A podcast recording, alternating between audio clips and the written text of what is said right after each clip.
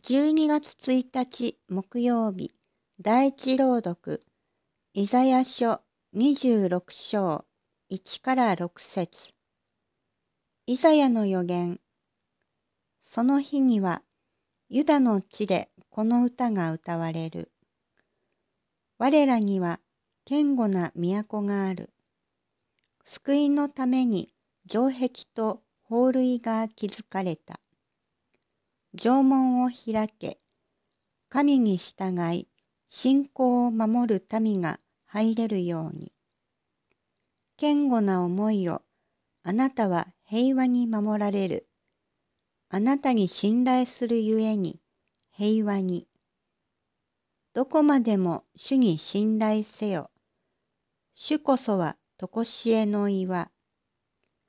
主は高いところに住まう者を引き下ろし、築き上げられた都を打ち倒し、地に打ち倒して塵に伏させる。